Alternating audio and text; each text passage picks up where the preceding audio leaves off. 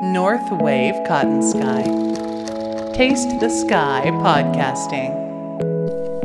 Taste the Sky Podcasting FM ノースウェーブ毎週月曜から木曜午前のワイド番組 Cotton Sky のインタビューコーナー Taste the Sky を再編集したポッドキャストプログラムです毎週一組登場するゲストのインタビュー全4回を1本にまとめた director's cut edition 最後までお楽しみください。およそ3年ぶりニューアルバム1974リリースされたてほやほやキャラバンさんよろしくお願いします。よろしくお願いします。今ねリモートであのつながせていただいて初めまして、ははい、よろしくお願いします。今どちらですか？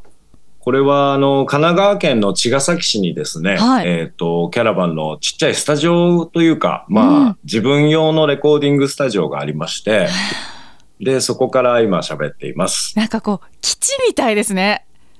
なんかこうちっちゃい一部屋なんですけど、ああの、まあ自分の普段使う楽器ですとか、ええ。好きな本とかレコードとか、うん。まあ、あの、大人の子供部屋みたいな感じですかね、本当になんか夢が詰まった 可愛い空間だなっていう感じがするんですけどありがとうございます。はい。この画面に、も本当、うん。好きなものでね、囲まれてるんで、なんかやっぱりインスピレーションというか、いろいろ、あのーここに来るといろいろやりたくなるっていう、自分にとってはすごく刺激の、あの、ある部屋なんですけどね。うん空間もやっぱり大事ですよねそうですね。特にその、録音っていうと、その空気感っていうのがやっぱり音に乗ると思うので、なんか、より自分らしいというか、自分の過ごしてる、あの、空間の、空間作りっていうのは意外と大事なんじゃないかなと思思うようになりましたね。うん。制作というかその生み出すっていう活動をする意味でのインスピレーションもそうですけど自分のその居心地の良さってやっぱり出ますよね。そうですね。なんかやっぱり自分はあんまりこうきっちりした、うーんと、立派なレコーディングスタジオみたいなのってちょっと萎縮しちゃったり緊張感あったりして、あまあそこの良さももちろんあるんですけーど、うん。機材も素晴らしいですし、ただなんか割と自分はその生活感というか、その自分の、うーんと、温度感というか、なんかそういうのを作品に反映させたいと思うタイプなので、うん。そういう意味では、その、よりこう自分の素に近い空間で、あの自分が素で入れる空間で作品を作った方が、なんか僕のスタイルとしてはいいのかなと思ってるんですけど、なんか楽曲で聴かせていただいてきたキャラバンさんのイメージそのままです。私の中でのキャラ良くバンさん。も悪くも。はい。いやいやよくもですよくも。あの旅からこう持ち帰ってきたものとかっていうのもそのお部屋にはあったりするんですか、そうですね。ちょっと映ってないですけど、うん。なんか旅行に行った時の現地で買った本とか、あとレコードなんかも旅先で結構買ったりするし、あとそうだな、まあ地図とか、うん、あとはカメラとかもありますし、そうですね。その、空港券の、あの、切れ端なんかをなんとなく撮ってた。あとか、なんか全、いろんな国のお札とか。あーいいですね なんか思い出の断片みたいな、そうですね。うんあの、なかなかもう行くことはないかもなって思うんですけど、なんかそういうのがあるとちょっと記憶が薄れないで残るというか。うん。一番のお気に入りって選ぶの難しいですか？あ、お気に入り。うん。なんでしょうね。そう。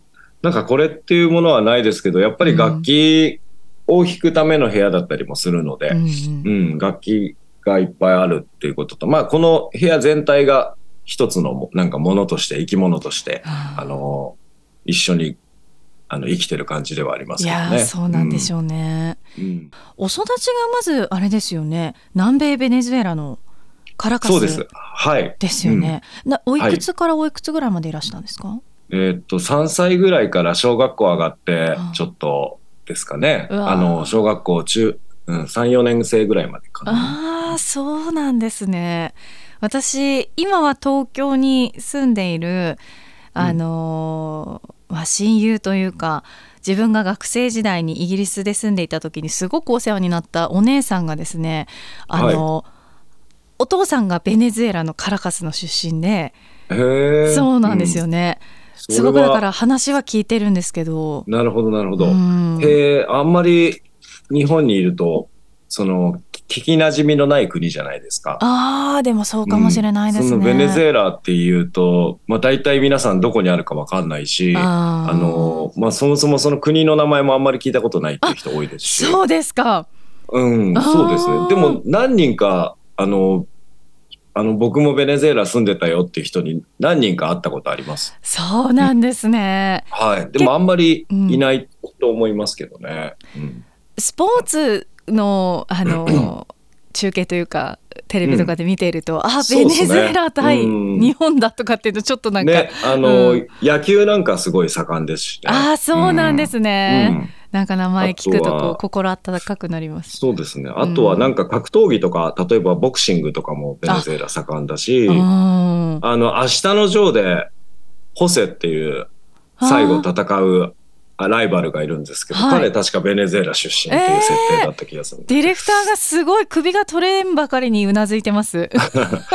あとは、うん。まあ、あとはなんかミスユニバースとかっつって、よはくすごくもう、綺麗なお姉さんの祭典がありますけど、ええ結構ベネズエラはすごいよく、確かに。うんうん。うん、すごく早熟な女性がいっぱいいる国ですからね。うん。えどんな印象ですか？どんな人生でした？ベネズエラでの。いやもうでも本当子供の幼少期なんで、えその何かそのそこまで本当の裏の裏までわからないですけど、まあ、単純に子供としてはすごく楽しい毎日だったし、うん。あの毎週のようになんか週末は車で海に出かけたり、うん、でまあ一年中割と暖かい気候なので、うんあのまあそうですね。プールで遊んだりあと道端にこうマンゴーの木とかがなっててでそのドンって蹴っ飛ばすとマンゴーがポトポトって落ちてくるんですよ。でそういうのをなんか拾って食べたりとかうわ、うん甘そう。そうですねあと割と路上でこうストリートミュージシャンみたいなスティールパンの楽団とかがやっていたりとかっていうのあはなんか子供ながらに楽しくて見てましたけどね。うんうんあの話しやすさでいうとい今はいかがですか日本語と。もう全然日本語逆に全く喋れないですね今スペイン語は。あそうですか。うん、あの当時現地の学校行ってたんですけど、ええやっぱり戻ってから全く使わないし向こうでもその勉強して覚えた言葉じゃないからあの全然覚えてないですね。単語がいくつかわかるぐらいで。そういうもんなんですね。はい、結構でも子供って感覚的にこう身について日々のその、本当にツールですもんね。人とコミュニそうケーションですね。なんかうん。この言葉を言うとこういう風になるっていうのはなんか覚えてたりするんですけうどわそういうそのなんかこうなんでしょうね。なんかこう暗号とか呪文のような感じで覚えてたんじゃないかと思いますけどね。うん。あーなんかそれすごい新鮮それはすごい新鮮な感覚。なんか文法とか習ったわけじゃないから、うん。うん。あ、なんかこう聞かれたらこう答えればいいんだっていう感じのやりとりだったと思います。ただ、その現地の幼稚園に行ってたので、うん。その、日本人っていうのは全然いなかったから、ううん、ん逆にその、すごく必死でしたけどね、なんかこう、ね。みんなの動きを見て、あう、ん。今絵を描く時間なんだとか、うんあ、今授業終わったんだとか、なんかそういう感じで、なんか周りを見ながらみんなについていくって感じでしたけどね。そうですようん。日本に、まあ、帰ってくる時うんうん。寂しかったですか？はな離れたくなかったですか？うんどうだろうな。あんまりでも何もその頃は考えてなかったというか、うん。あそっか日本に帰るんだってぐらいで。う、んうん。うん。でも逆に日本に帰ってからの方がちょっとあの馴染めなかったというか。あの、うんその日本の学校とかってすごいやっぱ独特じゃないですか。そうんのすごい、すっごい空気の読み合いだし、はいなんかこう、なんて言うんでしょうね。こう、主張をはっきりしちゃいけないみたいな、うんうん、好きとか嫌いとかをなんかこう言うと変な目立ち方しちゃったりするし、これなんかその辺でどういうふうにあの振る舞っていいのか分かんない時代が23年はあったような気がしますね。うん。それはすごくわかるかもしれない。なんかうん、言葉もそうですけどやっぱり文化とか習慣ってそうですね。なんかすごく真逆まあ地球儀で言っても本当日本とベネズエラってもう真裏なんですけど、うん。なんか国民性も全然違ってて。そうですようねん、。で僕はその3、4歳から行ってるから、割と一番古い記憶がもうベネズエラになっちゃってたから。そうですよね。うん、で、向こうではその、とにかく、あの、お前は何を考えてるか分かんないから、はっきり言えってすごい言われて、うん。これやりたいのかやりたくないのか、好きなのか好きじゃないのか、うん遊びたいのか遊びたくないのか、食べたいのか食べたくないのか、もうイエスかの白黒はっきりさせなさいと。うんその上で、あの、決めようっていう、あの、人付き合いな感じなんですけど、うん日本だと、その、みんながこうやりたいって言ってるから、ここはやらなきゃなとか、うんそうですね。みんながなんかこのムードを読まなきゃいけないみたいなのが、うんその全然、だからこうみんながこう、例えば、あの、賛成って手を挙げてる時に、あの、やりたくないから反対って言うと、すごくこう、変な浮き方しちゃったりするじゃないですか。うんうんうんなんかそういうのがちょっと初めわからなくて全然。そうですよね。うん。っていう、まあ子供ながらに苦労はありましたけどうね。ん。私日本に帰ってきた時もう22、3でしたけど、うん。それでもやっぱり本当の意味で日本語を、まあ日本語自体もそうだし綺麗に話すとか、うん。あとやっぱり感覚的ななんかいやきっとここ今日本だったら本当は違うんだろうなっていうなんか感覚のズレってやっぱり2年以上かかりましたもん、うん。なるほどね。うん。うん。大人になっててもかかった、ね、でも難しいですよね。そのいろんな外国人に聞いてもやっぱり日本人、日本語って難しいって言うじゃないですか。そうですね。ね、すごく独特な言語だし、うん。そのルーツがよくわからない言語だうし、ん、うん、確かに僕らは当たり前に話してるけど、うん、すごく難しいだろうなって、ニュアンスもいっぱいあるし、そうですのね敬語みたいなものとうか、んうん、まあもちろん文字もカタカナ、ひらがなとかあるし、うん。その使い分けみたいなのが、あの、的確にその適材適所で、あの、いいコメントを吐くっていうのはすごい実は難しいですよね。そうですね。本当で。そうですよね、うん。まあそこが美しさでもあり、そうですね。難しさでもありですよね。はい。うん。キャラバンさんは音楽との一番最初の出会いはじゃあベネズエラにいた時ですか？うん、まあ、その出会いというか、本当家でかかってる音楽を、あの、聴いていたり、自分からこれが聴きたいと思ってこう CD を買ったりっていうのはなかったので、あそうですか。うん、あの、基本的にはなんか流れてる音楽をうん。なんとなく聴いていて、別に自分でやりたいなとは全く思ってなかったですね、子供の時は。えーうん。どんな音楽流れてたんですかお家で？うんと、やっぱアメリカのポップスというかあ、例えば、へー。うん、あの、サイモンガーファンクルとか、うん。なんかカーペンターズだとか、うん。うん、そういった音楽がうちの母が好きだったんで、よくレコードで家でかかってたり、あとカーステレオでもなんか流れてたりして、うん、ですかね。うん、そこからじゃあキャラバンさんご自身がやるっていうのはまた全然違う発想だったわけですね。そうですね。その、うんまあ日本に戻ってきて、はいで、中学生ぐらいになると、その当時バンドブームみたいなのがああって、ーはい。うん。で、僕はなんか学校にその馴染めないまま、あの、なんとなくポツンと孤立してる感じでずっとうん時間が流れてたんですけど、うんなんかこう、バンドをやると、一気にこう、友達ができたっていうか、あ、うん。なんかそのギターとかドラムとかみんなでやってると、その、なんて言うんでしょうね。ちょっとこう、仮にバンドとか組んだり、で、みんなでリハーサルスタジオに入ったりっていうのが、うんなんかすごく自分にとってはなんか居場所を見つけた感じがあって、すごくあの、それによって救われた感じがしたんですようね。うんんその辺から、あの、ぐっとハマってったというか。うんで、ハマりすぎちゃって、こう、未だにやってるっていう感じですけど。そのバンドをやってみて仲間ができたりとか、音楽を楽しみ始めたところから今のスタイルの方向にこうまた移行するわけじゃないですか。はい、はい。それってどういう流れでこう、ま、変わっていったんですか？音楽人生の中では。うん、そうですね。やっぱり初めはバンドに興味があってで、同級生と高校生の時にバンドを組んで、はい。で、まあよくある話ですけど、まあ、プロになりたいと。うん。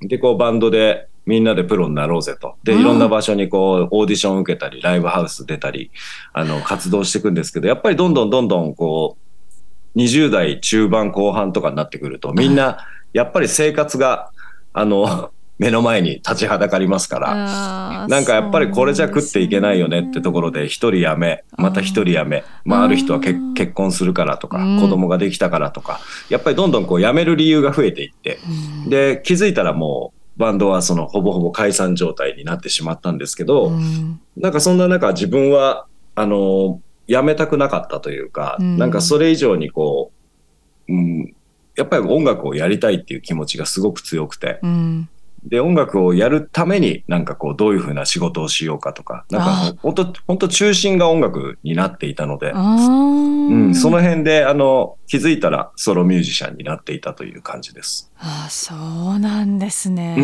ん、でも本当はやっぱりバンドでデビューしたかったっていうのが昔はあったし、うんで、今でもこう長くやってるダフェスなんか出て友達と会ったりして、まあみんなバンドだったりするじゃないですか。うんうんなんかすごくこう、羨ましい感じはありますよ。ええうんあ、未だにあるんですね。うんあったりするんですね。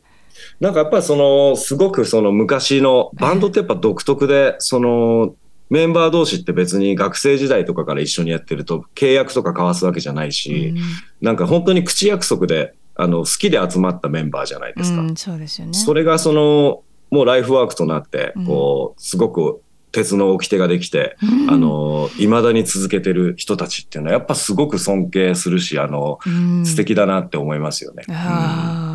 バンドもその長くなれば歴史を重ねれば重ねるほどなんとなくその決まってくるものとものすごく変わってくるものとあるみたいな話を聞いたことがあって、うん、やっぱり独自のルールがどんどんできていくでしょうし、その、なんか独自の法律がどんどんバンドの中にはできていくだろうし、うん、で、そこら辺ですごくその、い居心地が悪くなる人もいるだろうし、うん。うん。で、またそのパワーバランスも、その、みんながフロントマンじゃいけないだろうし、やっぱり誰かがこうリーダーがいて、すごいそれを支える、その名サイドマンがいて成り立つっていうところもあるだろうし、うん。やっぱそれぞれが主張が強すぎてもぶつかってしまうでしょうしね。そうん、なんかその辺でやっぱり長く続いてるバンドっていうのはもういろいろ通り越えて、うん。いろいろこう、あの、本当たくさんの、あの、修羅場をくぐって、うん。あの、やってるんだと思うので、なんかすごいなと、やっぱ凄みを感じますよね。うん。バンドやってる友達にもう20年超えとかなのかな、なんかメンバーのことを昔は大嫌いだったけど今仲良しって聞いた時にすごいなと思いましたね。いや、本当そうですよね。下手したらその、で、特に多感な時期ってもう、親とかといる時間よりもバンドメンバーとかの方がずっと一緒にいるじゃないですか。そうですね。時間長いですね。なんか下手したらこう、まあライブも一緒だし、うん。そのアルバイトも一緒だったりとかしあて、なんかずっと一緒にいる仲間だったりするから、うん。いや、それは本当にね、やっぱり仲悪くなる時もあるだろうし、ーねえ。でそそれで。解散してしまうバンドもあるでしょうし、うん。あのーそこからまた仲良くなるっていうケースもあるだろうし、で、またそれが仕事になってくると、その、ね、その友達同士で始めたバンドなのに、うん例えばその、お金のこととかで揉めたりとか。そうかいろんなことがしがらみが出てくるのか。そうですよね。うんなんで、なんで同級生で始めたのにお前の方がお金持ってんだみたいな こととか。まあよくある。る話ですけど。ああそうなんだ。うん。ね、ああ。多分こん、そうそう。だから、よく本当に売れたバンドとかはね、あの、寿命が短くなるっていうのはそういうとこなんじゃないかと思いますけどね。今回アルバムの2曲目に入っている「キット」はい。あのミュージックビデオの一番最初にうん。「大人は誰も初めは子供だった」はい、しはい。かしそのことを忘れずにいる大人はいくらもいないって出てうんくるじゃないですか、はい。これ原文だとフランス語ですか？そうですね。サンテグジュベリーだから、あの、星の王子様。うん。そうですかこれ、はい星の王子様の中の文章の一つなんですか？その全文みたいな感じで書かれてるんですよ、ね。そうなんですね、うん。インスピレーションはじゃあこの文章から得て作られた曲ですか？きっとは。えっと、ここからというよりも、なんかすごくここと作りながらシンクロしてるなと思いながら、うんで、ミュージックビデオを撮る撮るときに、そういう話をして、うん。で、その許可を得て、その文章を使わせてもらったという感じです。そうなんですね、なんか誰もがこうあ共共感というのかすごいなんか自分の風景を描ける曲だなってすごい私感じていて。そうですね。なんかまあ、それこそコロナ禍に、こう、やっぱ時間はいっぱいあって、ライブもできなくて、なかなか活動が大変だった時に、はい。こう、やっぱり時間がある分、こう、自分を振り返ったり、なんかこう、今までのことを、あの、ちょっと、なんでしょうね、立ち止まって考えることとか、いっぱいあって、うん。うん、で、また自分にもこう子供ができたりすると、その、このぐらいの時って俺何考えてたかなとか、なんかこういうシチュエーションでどういうことを思ったかなとか、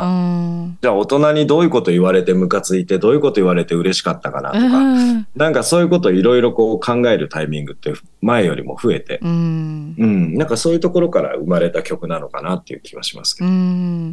なんかすごくこう変わりゆくものと子供の頃ってこうな大人になったら分かるんじゃないだろうかとか頑張って子供なりに分かろうとしたことも意外と大人になっても変わらず分からなかったりするじゃないですか。うん、なんか本当はわかんないですよね。うんうんそのあたりのバチっていう答えっていう曲じゃなくてそこにずっとこう時間と一緒に寄り添ってくれてるなっていう感じがすごいしますね。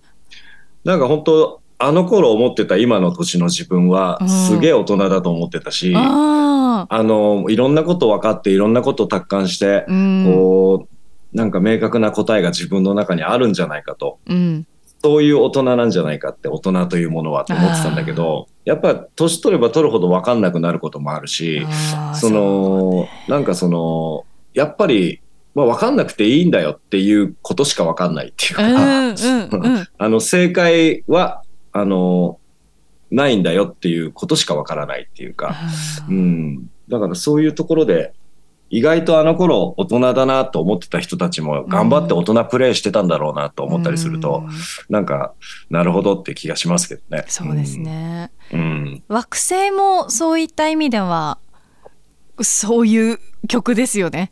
キットと惑星そうですね。でまあ、うん。1曲目、2曲目ですけれども、うん。その世界観がそのままに1、2曲目だなと思ってものすごくなんか水が体に浸透するように染み込んできます。ううん。ん。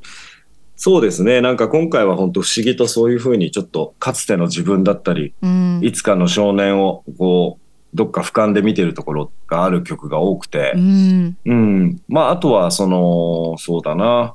それがいろんな、本当に少年時代だったり、例えばバンドを始めた頃だったり、うん。まあ、大人になってからのちょっと昔のことだったり、なんかそういったことを結構振り返りつつ、今の自分と照らし合わせてう、ん。で、そっからこう、こっから先じゃあ僕らはどこへ行けばいいんだろうかとか、うんうん。どうなっていくんだろうかっていうのをなんかすごく考えてる、あの、作品になったなと思いますけど。うん。うん。曲も全12曲入ってる中のその流れもだんだんこう未来に向かっていってるんだなっていう感じがすごくしていて私うん。5曲目の「道の上」もすごく好きで。あありがとうございます。なんかこう季節の移り変わりも描かれていたりとか、うん。振り返ってみたり前向いたりとか。で本当そうだよなと思って、うん。本当にそうだよなってすごくあの率直な感想なんですけど。ありがとうございます。アルバムのタイトル「1974」これキャラバンさん生まれ年じゃないですか。はい。やっぱりそこに大きな意味があってのこの曲の流れですか、そうですね。うんなんかその、その1974っていうタイトルもまあ最後の最後に決めたんですけど、ああそうなんですね、うん、結構曲が並べて聴いた時にうんすごく自分を振り返っているところが確かにいっぱいあるなと思ったし、うん。なんかその自分にとっての今までのロードムービーのようなアルバムになってるなと思って、で、その辺をちょっと象徴するタイトル何かないかなってずっと考えてたんですけど、うん。うん。それで、それこそロードムービーっていうタイトルにしようかなと、初めは思ってたんですけど、うん。そうなんですね、でも、もうちょっとなんか個人的なうんタイトルにしたいなと思って、うん。それで、あ、じゃあ自分の歴史が始まったその1974っていう数字をタイトルにしようと。うん。決ま、決めたところでなんか腑に落ちたというか、うん。最後の一曲これなんかすごくこうコスミック・ジプシーズ、鼓動みたいな、うんうん。足音みたいな、うん。なんか前に進んでいくようでもありすごい未来のことだし世界のことなんだけどあ結局自分事なんだなっていうふうにいや、本当そうですね。思いました、これも、うんこの曲も。うん。はい。その、タブラという楽器をユザーンが叩いてくれて、タブラ？で、うん、タブラってインドのね、あの、指で叩く太鼓なんですけど、あの音だったんだ。うん何なんだろうと思って。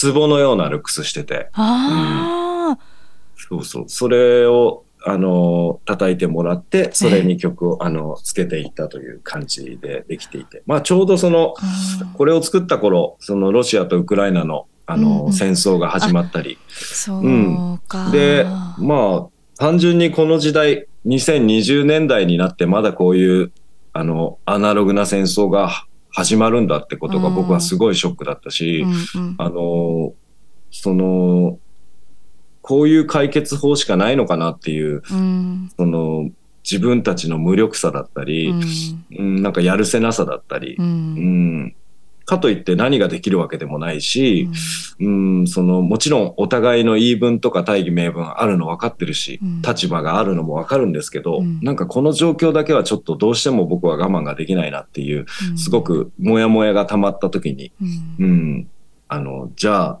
できることといえば、なんかみんなで音を重ねて音楽作ることしかないなと思って、うん。それで一曲作ったという感じになってます。はい。あうん。ー仕事はうん。違いますけど、私もなんかこう喋る仕事をしていて、自分がこうできることって何にもないなって思うんですよねやっぱり。うん。変えられることなできることっていうか変えられることって本当に少ないなと思っててうんうん。でもやっぱり自分ごとにした時にでもできるのは発信することだしそうですね。なんかでもできる。ることは何かきっかけになれるかもしれないっていう可能性にすがるしかないなっていう感じがしていて。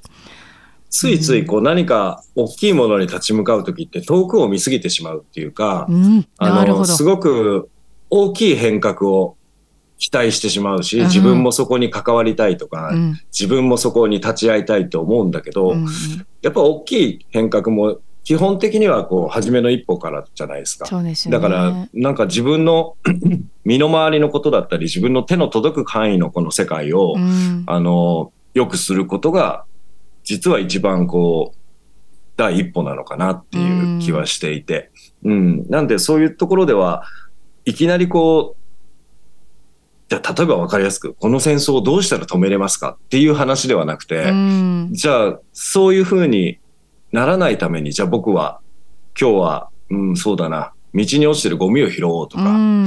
うん、なんかちょっと友達にあの元気って電話してみようとか、うん。なんかそういうちっちゃい一歩、それこそじゃあラジオでちょっと話してみようとか、なんか誰が聞いてるかわかんないけど音楽作ってみようとか、うん。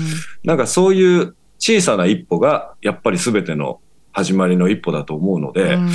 なんかそれをやっても無駄だよっていう意見もいっぱいあるけれど、うん。そね。その、そこにへこたれないようにしたいっていうか、うん。なんかそれは無駄かもしれないし、誰かは鼻で笑うかもしれないけど、やらないよりかはいいでしょっていう、うん。なんか本当論より行動っていうのをちょっと今年はテーマにしてるんですけど、うん、なんかこう、うん。ああだこうだ言わないで動こうぜっていう話。うん。この最後のそうですよね。コスミック・ジプシーズも戦争っていう歌詞自体も出てきますけど、その戦争について歌ってるかというとそうではないっていうかもっともっと自分ごと、うん。もちろんその一つの現象として戦争というものが目の前にあったんで、うん。そういう直接的なワードになってますけど、うん。それってやっぱりいろんなことの象徴だと思うので。そうですね。本当にそうですね、ん、なんかそこら辺は簡単にただ反戦歌っていうんではなく、ん。やっぱ広い意味でのラブソングだと思うので、あうん、なんかそういうところをを汲み取ってもらえて、それなり、それぞれのなんかその自分ごとに照らし合わせて聞いてもらえたら嬉しいですけどね。うん、うん。聞き方の変化とかってどうですか？どう,、うん。どう感じます？キャラバンさん。まあでもこれはしょうがないっていうか、まあ自分は割とうん。まあ1974っていう年号からわかるように、まあいいおっさんですからい、ややっぱりその、そこに CD ってものの前にもいろいろあって、例えばレコードもあったし、うんまあ MD みたいなのもーあったり、ありましたありました。まあカセットテープもあって、A 面 B 面みたいなのがあったり、そうですよね。うんまだデモテープがデモテープでしたえからね。本当にテープだった。お俺の頃は。うんうんそれで、で、それがまたこうだんだんアナログからデジタルに変化してって、うんレコーディングの仕方も変わったし、そうですよね発表の仕方も変わってって。うんでもそれって多分世の常で常に変わってるから、うんなんか、例えば CD が出た時は CD の音が悪いって、あの、アナログレコードの音には勝てないっていう、そういう、あの、なんて言うんでしょうね。あどっちが正正しいみたいなのがあったり、出た時ですか？でまできた時はねまあでも実際 CD の音があんまり良くなかったんですよ、あ初めの頃。そうなんですか。なんかすごく軽くなっちゃって、シャカシャカしてて。ううんん、でもまあ、それがどんどんこう、いろんなマスタリング技術も上がってって、えで、今度は配信が出た時にこう、CD プレイヤー持ってないなんてけしからんみたいなおじさんたちがいたところえで、うんなんか言ってるよって感じじゃないですか、若い人からしたら。別にいいじゃんって感じじゃないですか。だから俺も別にどっちでもいいと思うんですけど。うんただまあそういう、こういうものもあるんだよっていう、こういうデバイスもあるんだよっていうのは、うん。あの、知っててもいいのかなと思いますうね。ん。うん。あーなんかすごくあれですね。優しい優しいですね。いやまあやっぱ若い頃にそういうふううんに自分も頭ごなしにその年上のおじさんとかお兄さんたちにこう、うんお前分かってねえなみたいな言われるのってやっぱ悔しいしムカつくじゃないですか。うんそうですね。逆に、うん。あの逆にお前らには分かんないこと俺たち知ってんだって思ってたし、だからそういうもところで本当にそう。だと思う、うん。なんかそれがただ巡り巡ってもしかしたら今そういう上側になってきてるんだとしたら、うん。なんかそこは反面教師でうん。ああんまりそうなんないようにしたいなとは思いますけどね。たまに言っちゃいますけどね。そうでもなんか優しいですねと言っておきながら優しさってそのなんかなんて言うんだろう。ん。うき厳しさとその背中合わせみたいな。そうだね。ねそうですよね、うん。だから全然話ちょっと話がそれちゃいますけど、昔って楽器屋さんとか CD 屋さんとかってええ。店員さんが怖かったんですよ。ええで、今って本当みんな優しいし、あれだけど、うん。例えば僕があの中学生ぐらいの時に、そのある町のギター屋さんに行って、うんうん。でそこで初めて見るこうギブソンのレスポールっていうギターがあって、あおまあ30万ぐらいするアメリカのギターですね。で、僕はもうコピコピーモデルしか触ったことないような中学生だから、あー。で、それ初めて本物見た時に、その楽器屋さんにこのギブソンを弾かしてほしいって言うん。って、試奏させてくださいって言ったら、はい。もうそれもドキドキしながら頼むわけですよ。えそしたらそのお兄さんは、お前にはまだ早いって。えあ弾かしてくんないんですよ。なんかいいなでもそれなんかいいですよね。今そういう楽器はないよなと。ないですねおそらくね、うん、そういう時代だったんで。なんかでもうん。それもまあまあ厳しさですけど優しさじゃないですか、うんうん。なんかちょっと教教育入るんですよ。うん。あの、楽器屋さんで思想してると、こう、もうお兄さん来てパッて取り上げて、あの、で、もっと上手くなってから来いや、みたいなこと言われて。いやでも嫌いじゃない。嫌いそういうじゃないそういうのが普通でしたからね。うん。なんかレコード屋さんとかもね、例えばこううん。なんか1枚買おうと思って持ってくと、これ好きなのつって、うん。じゃあこれもちろん知ってるよねみたいな感じでいろいろ出されて、試されて。これ、この流れ知らないでこれ買うの君みたいなこと言って、お客さんですよね、お客さんなかなか、なかなか欲しいのを買わしてもらえないっていうね。へえ。いやなんかでもそのぐらい熱と愛がないとそういうことも言えないですね。まあね、うんでもまあ、さいやまあ今時はそれは通用しねえだろうなと思いますけどね。そうですね。でもそう思うといろんなことが変わって当たり前だし、変わるにはそれなりの意味があるってことですね。うん。うんうん。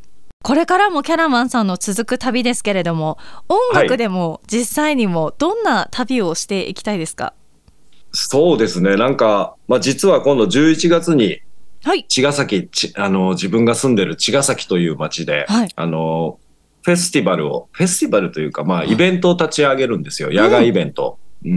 で、それはその茅ヶ崎って、まあ、いわゆるビーチタウンで、まあ、うんサザンオールスターズとかも出身してたりするし、はい。結構サーフィンも盛んですし、うんその、海辺のイメージがすごく強いんですけど、うんまあ、このコロナ禍、僕、友達とお米とかを作り始めて、あ、そうですか。うん。そしたら、その、海じゃない方の、その、山の方の茅ヶ崎の魅力みたいなのもすごくいろいろ気づきがあって。うんうん。で、そんな中、そこら辺が抱えてる不法投棄の問題とか、ゴミの問題とかがすごく、たくさん、あの、あることを知りまして、うん。まあ、その辺をちょっと光を当てて、そういうことを減らしたいなというのもあって、うんあの、海側ではなく、その山の方で、あの、フリーイベントをやることにしたんですね。うん。で、それで毎月みんなでゴミ拾って歩いたりとかしてるんですけど、あのーその辺のなんか、なんていうのかな、この、ビジネスとかではなく、やっぱライフワークになるものをこれからは増やしていきたいっていうのはすごく今思っていて、うん、なんかそのお金はもちろん必要なんだけど、うん。なんかそれ以上にこう、やっていてワクワクすることだったり、楽しいことだったり、うん。誰かが喜んでくれることだったり、なんかそういうものを、あの、一つでも増やしていけたらいいなっていうふうには少し思う最近です。うん。お米作りってなんで始めたんですか？お米はね、なんか、まあ友達のファーマー、農家さんが、はい。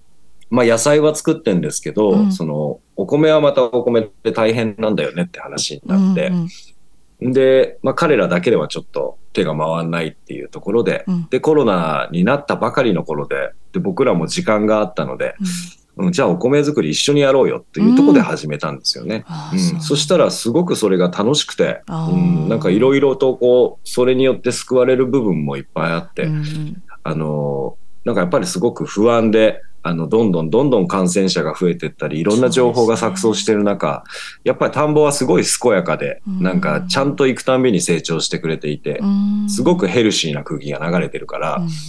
なんかそこによって、ちょっとこう、あのーきっと大丈夫っていうふうに思えたんですよね。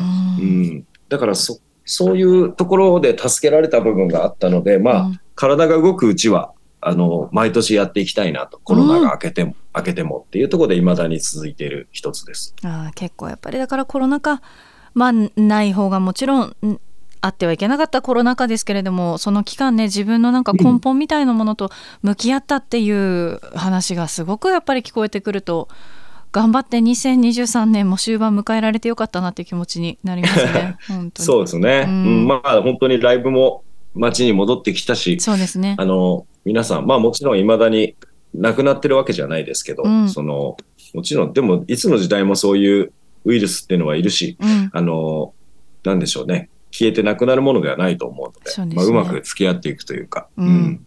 ぜひ北海道にもいらしてください。お待ちしてます。ありがとうございます。うん。行きます。お待ちしてますシンガーソングライター、キャラバーさんでしたありがとうございましたありがとうございました。